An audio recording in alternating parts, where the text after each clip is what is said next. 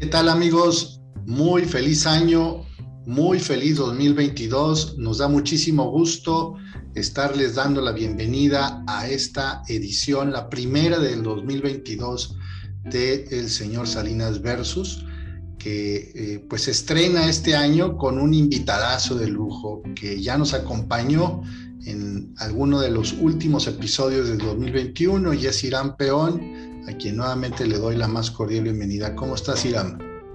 Ah, muy bien, Julio. Gracias a Dios, muy bien. La Navidad estuvo muy bien y esperemos que este 22 funcione bien para todo el mundo.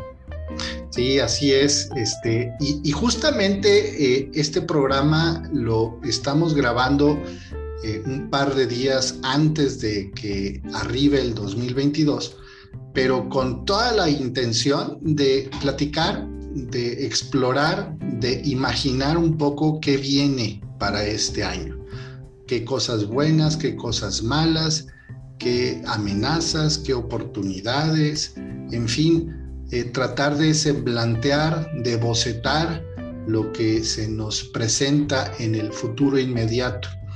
Irán eh, pues ya me aclaró que él no es un profeta ni un pitonizo, sino alguien a quien le gusta reflexionar, estudiar y dar seguimiento a los diversos fenómenos de nuestra sociedad, económicos, políticos, sociales. Pero creo que tiene los elementos para, para que esta conversación pues sea una conversación interesante. Entonces, ese es el propósito de este podcast. Les damos la bienvenida y esperamos que les sea interesante. Y bueno, pues ahora sí, Iram, ¿qué opinas? ¿Qué se presenta para este 2022? ¿Crees que eh, el Omicron o las nuevas variantes del COVID o las guerras comerciales o el calentamiento global van a ensombrecer el futuro de nuestra sociedad. ¿Qué ves tú así de bote pronto que, estás visualizando? Mira, yo lo que, lo que alcanzo a ver es que tenemos un problema en ciernes eh, y a nivel global. De lo que se trata es del conflicto chino-Estados Unidos. Hay un severo programa de, de conflicto, o sea, programa económico que está, son como dos trenes que están chocando y de frente. Y el mundo se ha tratado de alinear y esa es la gran novedad. En el pasado las potencias menores, por decirles de alguna manera, se alineaban con las potencias mayores. Y ahora lo que se está viendo es que se han apartado esos países menores que también son importantes y no, y no han aceptado alinearse ni con Estados Unidos ni con China sino prefieren mantener su, libertad, su, pues su derecho a seguir eh, definiendo su futuro. Pero como ya son grandes y están juntos, digamos que hay un bloque asiático que ni está con China ni está con Estados Unidos. Entonces estamos como en una balanza de tres, con tres contrapesos.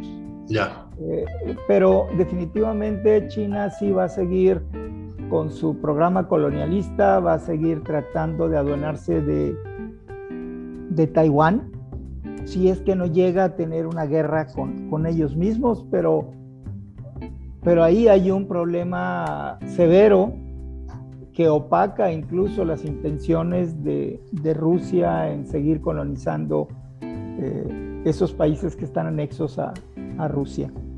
Oye, Irán, qué curioso que, que, perdón, me detengo brevemente, qué curioso que en los libros de historia, en la academia, se hablaba de, de esa ambición colonialista como, como algo arcaico que correspondía a, a, sociedades que ya habían sido superadas, y no, es una vocación, por no decir que es una, una propensión voraz de las economías y de los países, de los estados, de seguir consumiendo, de seguir apropiándose de territorios, de ciudades, de recursos. economías. De economías, es correcto. Este, Mercados Así es, así es, pero ah. a veces es por la vía armada, como, como parece que también está ocurriendo con pues Rusia y Ucrania. Así es. Eh, de China lo que te puedo decir es que lo que ellos piensan, lo resumen en una sola frase. Dicen, las dinastías surgen y caen, pero China permanece. Sí, es correcto. Entonces esto a lo que se refieren es que no importa Mao Zedong o la Gran Marcha del Norte o el nuevo gobierno que tiene China y su apertura a la economía, etcétera, no importa, todo eso va a subir y va a caer y China va a prevalecer. Esa es la filosofía de los chinos y son muchos. Sí, entonces, pues, pues, pues, hay que tener cuidado con lo que van a hacer los chinos. Correcto, correcto. Y por, por, otro lado, Estados Unidos dicen, bueno, también hay una frase que lo resume todo con, con Estados Unidos, dice, al final del día van a ser, los, los, los norteamericanos van a hacer lo correcto después de intentar todo lo incorrecto. Ya. Entonces, porque esa es la filosofía de los norteamericanos, siempre van a tratar de sacar ventaja. Es como el hermano mayor abusador. Entonces cuando ve que ya no puede, dice, ah, entonces lo correcto es esto, vamos a hacerlo, ¿no? Sí. Entonces, ese es, vamos a decir, que el gran, el gran escenario en el que se desarrolla tanto el crecimiento de América como de Asia y de Europa.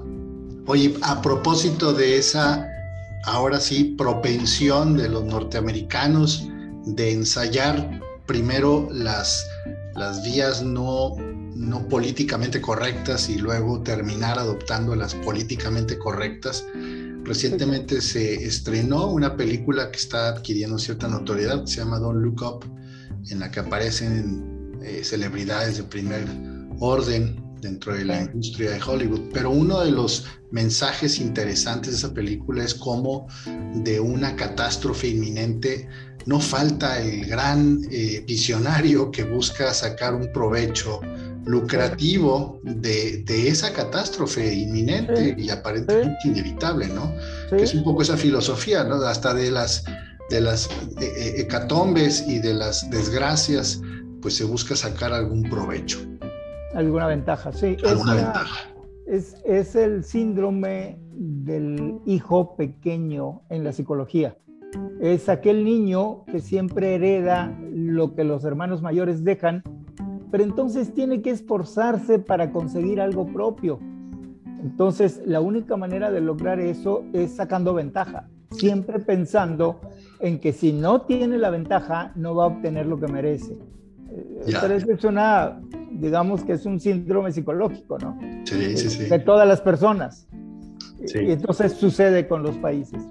Entonces, eso, ese es el, gran escenario que tenemos en el mundo, o sea, un conflicto entre China y Estados Unidos que puede cambiar la dirección de la economía, puede cambiar la dirección del progreso.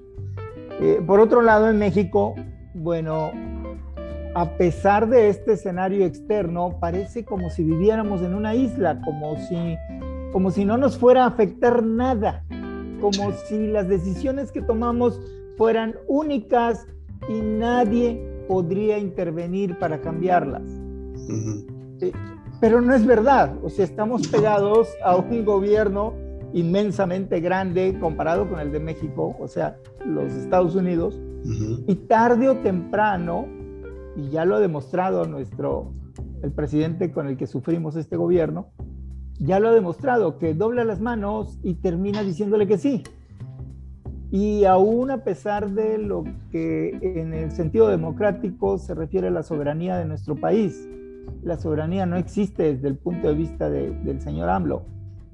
O sea, no existe, él es la soberanía.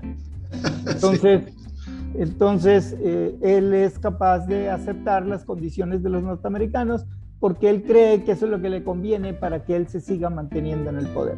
Y así somos el traspatio en donde está toda la basura de los norteamericanos y somos su policía de migración y somos sus reguladores de, del COVID para que no vayan a Estados Unidos. Entonces somos todo eso, o sea, no hay ningún grado de, dignidad en este gobierno. O sea, lo que hay es una prepotencia, es, digamos que es un mal gobierno, muy popular, pero totalmente ineficiente para enfrentar los problemas del país y resolverlos de manera positiva. Además de que... no ha resuelto un solo problema.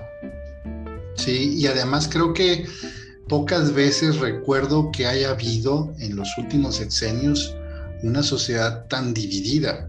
Efectivamente puede ser que cuente con un respaldo popular grande, interesante, significativo, pero también con el repudio de una porción también interesante, relevante de la, sociedad. Está muy polarizada. Muy importante, sí. Así es. Y eso no colabora, ¿verdad? Estamos hablando de 60 millones de votantes, de los cuales 30 dicen que sí y 30 dicen que no. Así es, así, es. Así de simple. Así es. y entonces, ante esa imposibilidad de atender los problemas del país, pues entonces todo recae en los estados. Depende de los gobiernos de los estados mantener su soberanía, mantener su dignidad, mantener su, progreso, su desarrollo económico. Y en ese sentido yo creo que Nuevo León no lo ha hecho, no lo ha hecho del todo mal.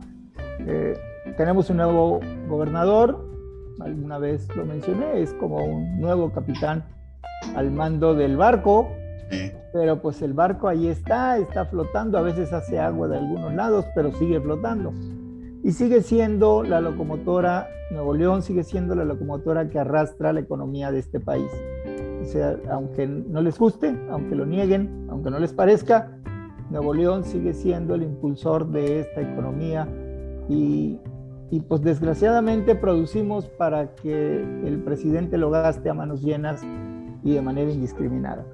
Entonces, bajo ¿qué, es lo que, ¿qué es lo que podríamos ver para el futuro de Nuevo León? Desde el punto de vista de seguridad, pues necesitamos que el señor eh, se ponga las pilas, el, director de seguridad pública, Fasi, el señor Fasi, se ponga las pilas porque sigue hablando de, sigue platicándonos lo que pasa pero no nos dice a cuántos ha detenido, no nos dice, es más, dice, es que los íbamos a perseguir, pero como había mucha gente y eran las 3 de la tarde, pues a esa hora no se combate el delito porque si lo combatimos podemos lastimar personas ajenas al delito. Señor Fasi, la ley se cumple a la hora que sea, no a las 3 de la tarde ni a las 6 de la mañana, ni en la oscuridad de la noche, ni en la luz del día. O sea, la ley se cumple, ese es su trabajo. Oye, Irán, pero, pero aparte, bueno, eh, coincido completamente en que a la autoridad se le debe exigir la ejecución, pero también es cierto que eh, la inseguridad se ha incrementado. O sea, ah, hay, una mayor incidencia de robos, violencia, ¿no? Claro, este, claro. El, el, el 60% de los muertos que hay en Nuevo León en los últimos seis meses, el último año, son causados por la delincuencia organizada. Wow. Y desde el año, el sexenio pasado y lo que va de este, pues el señor Fassi es el, responsable de la policía. Y si la policía no puede con los bandidos, pues entonces o cambiamos a los bandidos para que se dejen atrapar, o cambiamos a la policía para que atrape a los bandidos. Es correcto. tiene que haber Recuerdo una frase de un, de un viejo amigo, Luis Enrique Grajeda, fue director general del, Centro Patronal, descanse en paz el señor, decía, o eres inepto o eres aliado. O sea, no hay otra. hay otra, o sea, y más cuando se trata de la justicia. Bueno, pero en, el en términos de seguridad, creo que tenemos que aspirar a tener una mejor seguridad. Creo que la sociedad va a presionar bastante al señor Fassi para que se ponga las pilas, o al menos para que muestre que sí está haciendo las cosas, porque no está mostrando lo que está haciendo. Y las muertes, pues 10, 12 muertes diarias, pues no puede ser. Tiene que haber un límite. Se tiene que pintar una raya. Correcto. ah, es que se están matando entre ellos. No importa, no pueden estarse matando entre ellos. Hay que detenerlos. Es así de simple. Entonces, lo que nos espera es, pues si no se ponen las pilas, desgraciadamente así es, si el jefe de seguridad del Estado no se pone las pilas, bueno, pues vamos a seguir teniendo 10 muertos todos los días en Nuevo León. Esto es lo que nos espera. Un río de sangre es lo que nos espera para el 2022. Sí. lo siguiente problema que tenemos es la salud. Creo que ahí lo estamos haciendo bien y lo vamos a seguir haciendo bien. Eh, hasta ahorita, los pasados seis meses, el pasado año y lo que va de esta administración, eh, la atención de la salud, cuando menos con lo que respecta a la pandemia, ha sido eficiente, ha, ha sido rápido. Sabemos que no han contado con el apoyo federal para hacerlo. Sin embargo, la presión ha sido lo suficiente para que se consigan las vacunas y se inocule a, la gente en la medida de lo posible. Hemos visto a torones de que estuvieron las personas paradas dos horas esperando la vacuna, pero también hemos visto personas que han ido y en 15 minutos les los inoculan y se acabó y se van a su casa tan tranquilos como siempre. Sí, eso es cierto. Entonces, yo creo que la salud ha mejorado bastante. Mucho se lo debemos a los médicos en todos los hospitales. Sí. Eh, independientemente de la pandemia, las personas siguen cuidando de su salud y siguen yendo a los hospitales y los siguen atendiendo Sabemos que el Hospital Civil se ha distinguido bastante, pero también el ISTE y el, y el, y el IMSS y, y, la Secretaría de Salud también han hecho bien su trabajo. Correcto. Los directivos, los, los no, no, solo los médicos, también los directivos. Y desgraciadamente vamos a seguir careciendo de medicinas. O sea, estos señores federal de la federación se van a seguir quedando con el dinero y no van a querer van a seguir queriendo dar dinero para las medicinas. Entonces, vamos a tener que encontrar una solución para eso. En, lo, en el aspecto de movilidad, pues está, pues digamos que se está intentando resolver los problemas. Eh, con la llegada de Hernán Villarreal a la, a la silla de, que maneja esta, este problema tan serio, que es la movilidad de Nuevo León, eh, pues se está intentando, o sea, se están hablando de planes, se están hablando de acuerdos, se están hablando de concordia, se está hablando también de usar la mano dura, de que aquel que no se alinee le quitan la concesión y también se está hablando de grandes compras, estamos hablando de comprar 500 camiones entre eléctricos y de gas, eh, también van a contribuir a reducir la emisión de gases tóxicos en la atmósfera y eh, van a ser más modernos y, y, por lo tanto pues va a ser mejor para la población. Esperemos que se cumpla todo esto que se está intentando. Ojalá, sí, ojalá. Oye, nada más yo quisiera acotar un poco o añadir más bien un comentario a esto de la movilidad. Creo que habría que sumar, Irán, no sé qué opines, que gran parte de la ciudad está asfixiada. O sea, a raíz de que ya empezó afortunadamente a, a, a volver a ver eh, actividad económica, las avenidas se volvieron a inundar y fue muy evidente que hay zonas grandes de la ciudad que quedan literalmente asfixiadas, quedan completamente congestionadas, a veces ya no solo en las horas pico, sino de manera permanente, lo cual representa un riesgo eh, eh, para una emergencia, por ejemplo, ¿no? Sí. Necesitamos una mejor cultura. Sí. Una mejor cultura con respecto a la movilidad y el tráfico y el tránsito en las ciudades.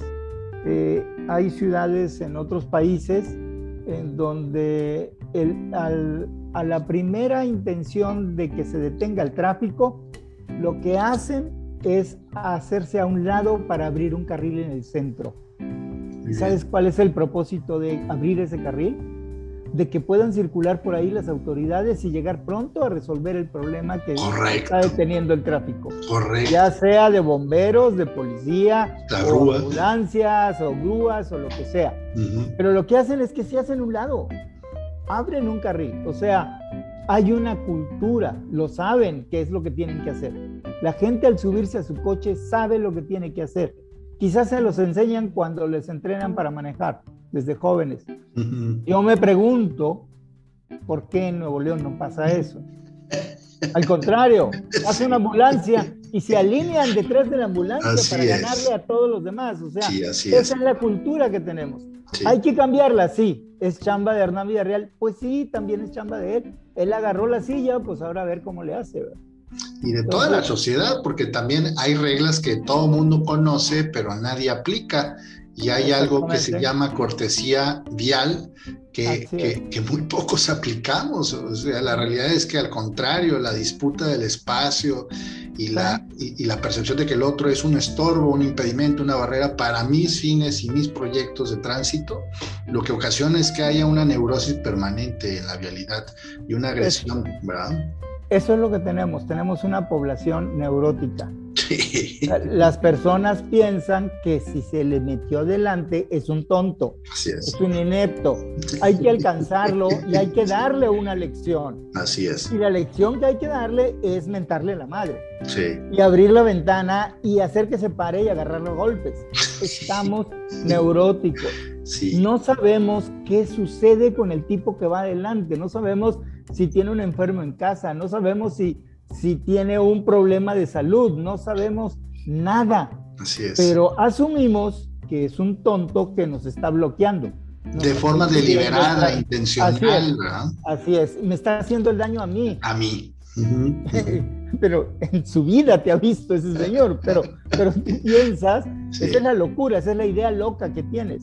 Creer que el otro te está buscando para lastimarte. No es verdad. O para retrasarte o para quitarte espacio. Ah, así es, o impedirte que llegues a tiempo. Así es. Qué locura. Así es. Bueno, esos son los problemas de movilidad. Correcto. ¿Qué otro problema tenemos? Pues tenemos el problema de que el tráfico o el sistema de autobuses fue diseñado para los que no tienen carro. Correcto. Debería de ser para los que sí tienen carro. Así es, para todos. Déjame, explicarte por qué.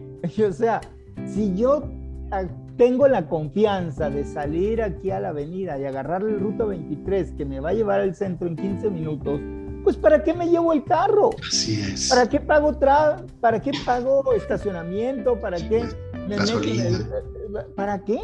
Así es. Pero no, está diseñado para las personas que no tienen carro, que está bien, está bien, está bien. Las personas que no tienen carro, pues merecen un, un, vehículo que los lleve a donde tienen que llegar rápido y barato. Así es. Pero mientras no saquemos los carros de la calle, pues no va a haber lugar para los camiones. No, no va a haber. No. Y va a haber contaminación, va a seguir habiendo accidentes, tragedias. Entonces, el problema de movilidad es de cultura, es de dinero y es de sentido común, pero parece que no es tan común este sentido. No, es el menos común de los sentidos, ¿verdad? ¿Eh? Entonces, en, así estamos. En la economía yo creo que estamos, en el, en el, en el crecimiento económico estamos bien. O sea, la inversión sigue siendo importante, la creación de los clústeres fue importante, la, la, creación de los corredores industriales, que fue con lo que se empezó allá en García, por ejemplo. Había un corredor industrial donde estaban las empresas de vitro como las, las fuertes, y, y, luego alrededor de ellas empezaron a crecer todas estas industrias electromecánicas y eso. Y, y, así como empezaron los corredores industriales, luego empezaron los clústeres y, ahora estamos viendo ciudades como, como, la de, como la de Escobedo, en donde, no sé, donde está Kia, por ejemplo. Pesquería. Pesquería. Pero también Escobedo, está, cada vez hay más clústeres industriales ahí. Entonces, la vocación de este, de este estado, Nuevo León, siempre ha sido emprender. Y tú lo ves, las, las, las colonias de la ciudad llevan los nombres de las industrias que se han desarrollado ahí. Y ahí tenemos a la colonia Talleres y la colonia del vidrio y la colonia, eh, etcétera, la, Nova y todas esas eh, colonias eh, implican el trabajo de las empresas fuertes de Nuevo León y de las medianas y pequeñas empresas. Yo creo que por el lado del, sector economía vamos a estar bien vamos a seguir impulsando el país y vamos a seguir teniendo trabajo para la gente y va a seguir creciendo y va a haber más inversión. Por ese lado estamos bien. En lo que también estamos bien es en el trabajo. Y aquí en el trabajo me refiero a que eh, puedes preguntar cuántas huelgas han estallado en Nuevo León en el 20 y en el 19 y verás que son poquísimas hay una cultura sindical muy alineada. Alineada no quiere decir doblegada al empresario. Alineada quiere decir alineada al progreso, a la productividad y al crecimiento. Eh, entonces eso está funcionando bien. De estos pasados dos años hemos estado sujetos a, al trabajo en casa. y podríamos decir que el trabajo en casa llegó para quedarse, o sea, va a ser difícil retroceder para las empresas. Dicen, bueno, pues dejé de utilizar este edificio, dejé de utilizar este estacionamiento, dejé de gastar electricidad, dejé de gastar, eh, no sé, redes de internet, etcétera, y ahora todos mis recursos están desperdigados por la ciudad. Y me funciona. O sea, la gente se acostumbró a trabajar de lejos, la gente se acostumbró a, ser dedicada, a que si dice que va a estar a las 4 de la tarde para la junta, está. Si dice que va a entregar el, el, proyecto a tales horas, lo entrega. Si le dicen ah, vamos a tener una junta presencial, se presenta. O sea, me parece que estamos entrando en una nueva cultura de trabajo y esta ya llegó y ya se quedó. Eh, siguen habiendo eh, los, los negritos en el arroz, ¿no? Siguen habiendo personas pues que de repente son flojonazas y no quieren cumplir con, pero no duran. Inmediatamente les dicen, ¿sabes qué? Este, muchas gracias, como dicen los gringos, te vamos a tener que dejar ir. Claro. Oye, Iram, pero, pero además yo, yo, yo añadiría el home office y la, el trabajo a distancia, que no necesariamente es en casa, sino puede ser en cualquier espacio en donde te puedas conectar sí ha venido a aligerar el tema de los costos para las empresas, a mejorar la calidad de vida de la gente, pero también existe la percepción de que no estábamos habituados del todo a este estilo de vida que si le sumas el confinamiento ha derivado en un en detrimento de la calidad de vida en, en, en cuanto a la salud mental. Sí, o sea, el hecho, sí existen algunos indicios de que hay un desgaste debido al aislamiento, a la, al temor, a cierto, obviamente a la eh, eh, eh, desaceleración económica que ha traído como consecuencia baja de recursos que ha afectado la salud, la salud este, mental de la gente. ¿Tú ves este como un problema en Nuevo León o lo ves más bien quizás? Yo, creo, yo creo que es genérico a todo, en todo el país y probablemente en todo el mundo. Sí. Y, y, también siento que en muchos lugares han encontrado la manera de paliar con estos problemas, o sea, de encontrar la manera de disminuir el impacto negativo. Eh, eh, por ejemplo, los, los tiempos de descanso son mayores. Correcto. las horas de trabajo son menores. O sea, ya no estamos hablando de 40 horas por semana, estamos hablando de 30 horas por semana, o quizá menos y más productivas, ¿verdad? Efectivamente, ese es, ese es el, el otro lado de la moneda que, que, que, ayuda a que esto siga adelante. Y también hay, digamos que hay, empiezan a incorporarse nuevas profesiones a la organización del trabajo que son necesarias para mantener el estrés bajo niveles controlables. Correcto. Estoy hablando del coaching a distancia, en donde le dicen, oye, este, ayúdale a, estos, a este grupo de ejecutivos, le toca este año tres meses de coaching eh, para hablar de su vida y carrera, etc. Entonces, antes esto era como buenos deseos, como algo que se decía que se hacía, pero no se hacía, o se hacía a medias pero no tenían la intención de generar los cambios que, que surgieran de ahí. O sea, la parte marrullera de los empresarios ahí estaba. Ahora ya no se puede. Ahora si te dicen, esta persona necesita este, esto y este apoyo, lo tienes que dar. Lo tienes que dar porque es un recurso valioso. Sí. Y tienes que ayudar a que tu recurso subsista y se mantenga. Bueno, esto va a ser cada vez mayor en el futuro. En el 22 pues lo vamos a ver mucho más. Oye, ¿y cómo ves? Los empresarios sé que han hecho un esfuerzo heroico por mantenerse y por colaborar a que no se, no se vea más afectada de por sí la propia sociedad con, con el mantenimiento de la generación de empleos y demás. Pero ¿qué hay de, de, de los micros, de los pequeños negocios, algunos de los cuales sí se han visto en serio predicamento porque pues ya no va la gente quizás a comprar cosas, a, cortarse el pelo, qué sé yo, ¿no? Bueno, yo, yo siento, el, área de servicios como por ejemplo el corte de pelo y esas cosas, eh, se disminuyó sustancialmente, porque la gente no salía. Y, tenías la tijera y decías, pues, pues recórtamelo. Le hace, ni modo, recórtamelo. Uy, sí. ¿Eh? Y claro, eso no sucede en los niveles en donde los recursos económicos están bollantes. Entonces, pues ahí vas a la colonia del Valle que te corten el pelo. y, lo pagas lo que te cueste, no importa, 200, 300 pesos. Eh, otras personas dicen, no tengo 80 pesos para cortarme el cabello. Entonces, viejita, ayúdame, ahí está la tijera, échale ganas. Así es. Eh, bueno, pero sí, mira, la pequeña y mediana empresa ha sufrido bastante, ha sufrido de muchas maneras. Con los créditos en los bancos, los bancos cerraron sus líneas de crédito, o sea, no se tocaron el corazón. Dijeron, no me lo puedes garantizar, lo siento, no hay dinero. Eh, entonces, las líneas de crédito disminuyeron. Los que trabajaban en lugares arrendados, el arrendador no se tocó el corazón tampoco. Correcto. A mí me tienes que pagar la renta en tal fecha. Oye, pero que no he vendido. Sorry, chavo. Te puedo, te puedo extender el plazo hasta la quincena, pero nada más. Correcto. De que me pagas, me pagas. O sea, ese, ese problema ya estuvo. Eh, entonces, ¿qué, ¿cómo fue que se palió, eh, cómo fue que se mejoró este asunto? Porque igualmente sobrevivieron. Bueno, las asociaciones que se encargan de apoyar a la pequeña y mediana empresa funcionaron. Eh, de conseguir líneas de crédito, de hablar con los bancos, de buscar soluciones eh, de grupo, eh, principalmente incorporándolos a la cadena productiva.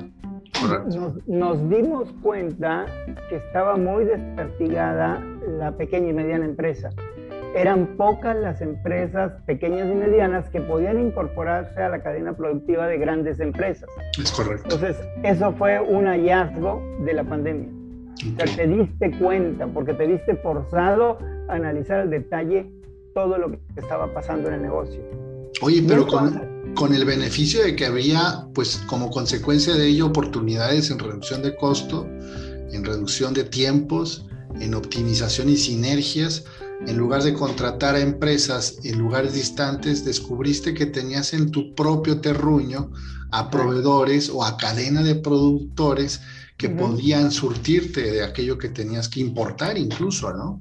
Sí, sí, eso, eso te diste cuenta, pero también tuviste que ser más flexible. Sí, también. Tuviste que incorporar en esa pequeña y mediana empresa a tus propios ingenieros. O sea, a ver, necesito ese producto, no me lo están entregando bien, mandas a tus ingenieros para que se pongan de acuerdo con sus ingenieros y vean la manera de que el producto llegue como tú quieres.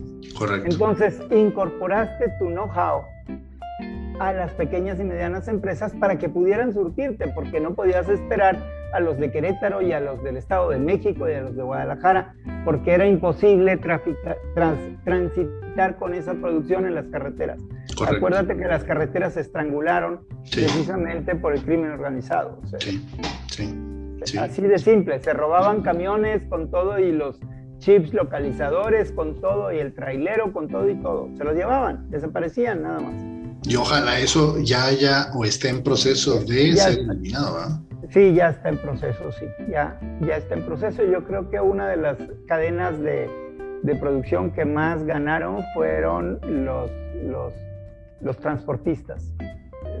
Digamos, se dieron cuenta de que no valía la pena estar medio matando a tu chofer para que manejara 24 horas seguidas, pues sí. si podías establecer en tus rutas paradas en donde sustituías al chofer y bajabas un chofer que se fuera a dormir y subías otro para que siguiera con la carga, en lugar de, de mandar a tu, a tu chofer las, las 24 horas seguidas para llevar el producto. Correcto. Entonces, todos estos fueron cambios. Eh, esto, este que te acabo de platicar de, del transporte no es nuevo, ya, ya tiene más de 10 años en, el mercado que está sucediendo esto, pero todavía hay muchas empresas de transporte que no lo incorporan. Que, que, siguen mandando a su chofer por, a viajar 12, 15 horas en la carretera. Con todos los riesgos que eso implica. exactamente. Y, y, bueno, entonces la empresa pequeña y mediana eh, se vio beneficiada con la planeación estratégica de las empresas grandes, con el entrenamiento, la capacitación, el know-how, y ellos también tuvieron que sacrificar muchas cosas en la empresa pequeña para poder adaptarse a lo que necesitaba la empresa grande. Entonces, de alguna manera esto ha estado funcionando y de alguna manera el pronóstico es que siga funcionando y que se siga mejorando la relación entre las pymes y las grandes empresas y las cadenas productivas con la ayuda de los, de los clústeres eh, tecnológicos y, y, demás que se desarrollan en Nuevo León. Pues por ese lado es lo que yo siento que estamos bien. Muy bien. No sé qué. Pues suena, suena como para que pensemos, de acuerdo a esta interesante y valiosa reflexión, Irán, que venimos subiendo, venimos mejorando. O sea, no, no, no, no tenemos por qué suponer que 2022 es un año eh, eh, que nos depara tragedias, tristezas o al menos esa, esa melancolía de la inactividad y de la incertidumbre, sino más bien se empieza a ver, a asomar la luz al fondo del túnel, empieza a amanecer. ¿Tú lo ves de esa manera? Bueno, yo te tengo que decir que por naturaleza yo soy optimista. Muy bien. Tendríamos que preguntarle, preguntarle a un pesimista a ver qué piensa, ¿verdad? No, bueno, no tenemos que preguntarle, ya, ya nos podemos dar una idea de qué, pues de qué pensaría, ¿no? Entonces, mira, el, el, escenario para el futuro yo lo veo bien, bueno. Eh, ¿Vamos a seguir teniendo la pandemia? Pues sí. ¿Van a seguir habiendo contagios? Pues sí pero también la gente ya aprendió a cuidarse. Entonces ya más o menos la gente le entiende, sabe cuándo tiene que cambiar su mascarilla, sabe que no puede ir a un súper sin la, sin la máscara, eh, sabe muchas cosas, sabe que, que tiene que limpiar el carrito del súper con un pañuelito para, para evitar si, si quedó ahí algún virus no se lo lleve en las manos. Ya, de acuerdo. Entonces esas, esas cosas es un aprendizaje que nos tiene que servir para el futuro. Y además de que pues tenemos mucha gente trabajadora y muy inteligente aquí en Nuevo León. Pues, nada menos el, el, Consejo Nuevo León pues le ha dado una, una columna vertebral a la economía y al desarrollo del Estado. Entonces no importa si es el Bronco o alguien más el que está gobernando, el Consejo Nuevo León establece cuáles son los planes y entonces nada más se trata de llevarlos a cabo y mejorarlos que parece que en eso Samuel García es experto, en mejorar cosas, el tipo sabe lo que está haciendo. Pues ojalá eh, eh, y ojalá todos tengamos presente en Nuevo León y en México y a nivel global que para que las cosas ocurran no hay que sentarse a esperar, sino más bien hay que ver de qué forma aporta, cómo, cómo puede uno contribuir a que esos cambios empiecen a ocurrir, ¿no? Exactamente. En el ámbito inmediato, en tu casa, en tu trabajo, y si puedes trascender, pues ya en otras esferas, involucrarte, este, hacer cambios y demás. Este, disculparán con el timbrecito este eh, de, mensajes. Me recuerda mucho, me recuerda mucho esto que decías, eh, una filosofía de hace como unos 15 años, se llamaba la vertebración social. Es integrar los activos para alcanzar el éxito. Exacto. Es integrar los activos para alcanzar el éxito. Y creo que es la fórmula, eh, la única fórmula que ha probado funcionar. No existen ni hechizos ni magia. Es, es. esto, es integrar y buscar optimizar los esfuerzos, el conocimiento que tiene cada una de las partes que conforman a la comunidad, la sociedad, y, colaborar con, para que todas ellas en orquestación produzcan el valor que se requiere para la sociedad. Irán, este año eh, eh, es un año no electoral, o al menos hasta donde sé, no hay todavía certeza de que vaya a haber no, no hay. La, consulta. La famosa consulta. Así es, pero ya viene en camino, seguramente ya de bajadita, un proceso de definición política. ¿Tú ves que este año se vea algo de ello en la conversación pública o todavía es muy pronto para empezar a preguntarnos qué, sigue, quién viene, quién va? Bueno, eh, es, es, evidente que Andrés Manuel tiene su candidato y lo está impulsando y lo está reforzando. También es evidente que Ebrard también la quiere, quiere la silla y está luchando por ella y está siendo aliados principalmente entre el sector empresarial y entre, digamos que el sector progresista de México eh, se alinea detrás de, de Ebrard. Eh, ¿Qué va a suceder?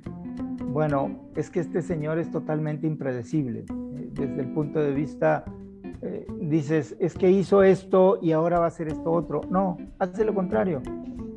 Entonces dices, pues aquí, pues mejor, mira, de lo que yo le analicé a, Andrés Manuel, mi primera conclusión es, número uno, nunca va a cumplir nada que prometa.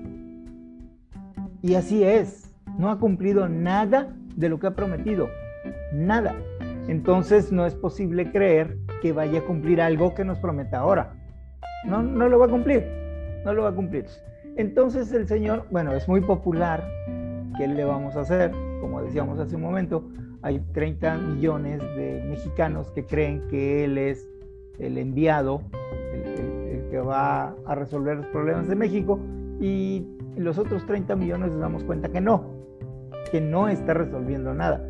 Vamos, que las cosas están sucediendo por la inercia que lleva el país la economía del país se ha mantenido y la inversión se ha mantenido a pesar de las políticas de Andrés Manuel. O sea, porque la gente cree en los mexicanos, no en el gobierno de México. Eso es correcto. Sino, en los mexicanos. Dice, bueno, si un mexicano te da su palabra, créeme que hay algo detrás de eso. Correcto. Y, y eso es bueno, eso es bueno porque entonces la confianza por el país, pues tendremos que verla más en ser buenos mexicanos. Continuar siendo buenos mexicanos. Coincido contigo, sí. Muy bien, Irán. Pues eh, está siendo interesante. Me quedo con un excelente, excelente sabor de boca después de este platillo reflexivo, de optimista de lo que viene este año 2022. Algo que quieras añadir, Irán, algo que falte decir para que los que nos estén escuchando eh, se lleven dentro de las reflexiones que has compartido en este episodio?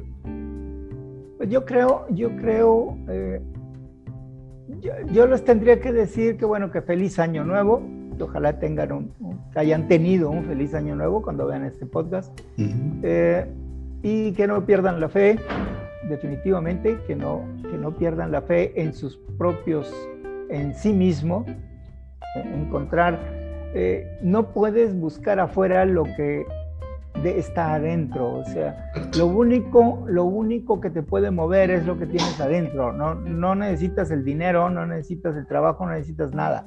Lo único que necesitas es creer en ti. Y si tú crees en ti, vas a alcanzar tus sueños. Quisiera comentar brevemente una reflexión que, que, me ocurrió cuando fui al Oxxo hace, hace una semana. Mañana va a ser ocho días. Eh, Llegué, me tomé mi café, me acerqué al joven de la caja y, me dijo, hace mucho que no lo veía. Y le dije, bueno, la semana pasada no estuve por acá, entonces sí van a ser casi 15 días.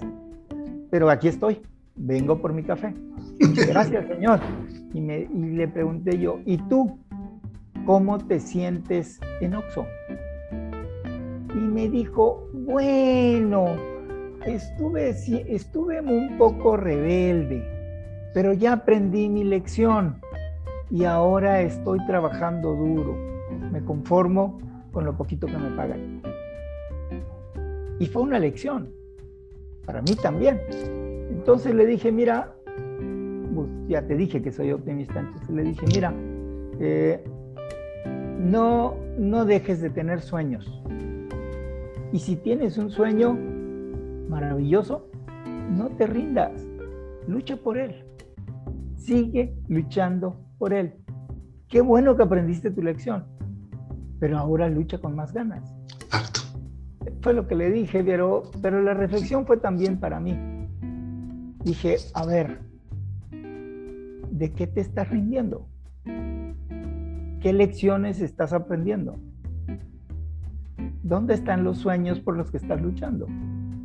Y si tendría que decirle eso a los mexicanos y a los neerlandeses, tendría que, si tuviera que agregar algo, tendría que decirles, sigan soñando, sigan soñando y sigan luchando por alcanzar sus sueños. Porque toda la fuerza que necesitan para alcanzarla, lo tienen, lo tienen en sí mismos. Muy bien. Muy bien. Sería mi, mi, reflexión final. No, magnífico, te agradezco mucho, Irán. Lo agradezco en nombre de todos los que estamos escuchándote y les agradecemos a todos los que nos están escuchando que nos estén prestando atención en este episodio con el que inauguramos temporada de este podcast. Eh, con la expectativa, entre otras cosas, de que este 2022 vea la, nacer eh, la iniciativa de podcast de, nuestro amigo Irán, que lo prometió en el, episodio anterior, como un proyecto que está bajo análisis. Ojalá lo materialice, estaremos muy atentos, Irán. Y de todos modos, independientemente de que haya o no haya podcast de Irán, estarás siempre muy cordialmente eh, invitado y bienvenido en este espacio, Irán. Te agradezco muchísimo que hayas aceptado la invitación y pues enhorabuena para este 2022, enhorabuena por el mensaje, por la reflexión que nos has compartido y mejores deseos para ti, para tu familia y para todos los que nos están escuchando, Irán. Muchas, muchas gracias, Julio. También un abrazo eh, afectuoso y, también un saludo afectuoso para tu familia y esperemos que los que nos estén escuchando eh, contribuyamos un poquito a que todo mundo esté mejor. Excelente. Muchísimas gracias, Isla. Muchísimas gracias a todos los que nos escucharon y seguiremos en comunicación. Gracias por seguirnos.